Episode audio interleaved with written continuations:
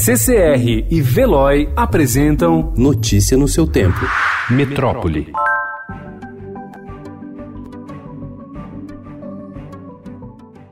O Ministério da Saúde informou ontem a existência de nove casos suspeitos de infecção pelo novo coronavírus no Brasil, mas não há confirmação de nenhum deles. Entre os possíveis infectados estão três pacientes da cidade de São Paulo, dois deles são crianças. A doença foi confirmada em mais de 16 países de quatro continentes.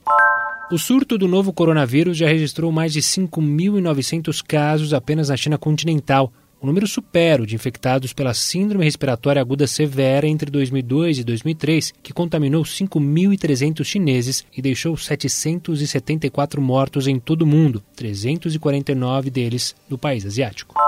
Um novo temporal atingiu Belo Horizonte e a região metropolitana na noite de anteontem e deixou marcas de destruição, como ruas com asfalto arrancado, lojas e carros destruídos e desabamentos. Segundo o prefeito Alexandre Calil, serão necessários de 300 a 400 milhões de reais para reconstruir a capital. Esse pagamento do governo veio em boa hora da dívida.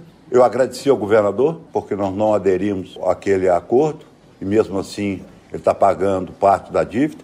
Nós temos um recurso próprio da Tausano e esperamos que o presidente da República, pelo que está sinalizado, deve vir a Belo Horizonte. E aí nós vamos conversar sobre valores que, por cidade de Belo Horizonte, nós não podemos falar em nada menor do que 300 ou 400 milhões. No estado, o número de mortos pelas chuvas desde a semana passada subiu para 55 em 19 municípios.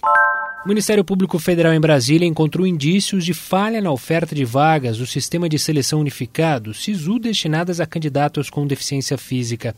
Para a Procuradoria, há possível irregularidade na aplicação da lei que determina as cotas. O órgão pediu ao ministro da Educação, Abraham Weintraub, que apresente esclarecimentos. Ao Estadão, o Ministério da Educação informou que a reserva de vagas é definida pelas instituições.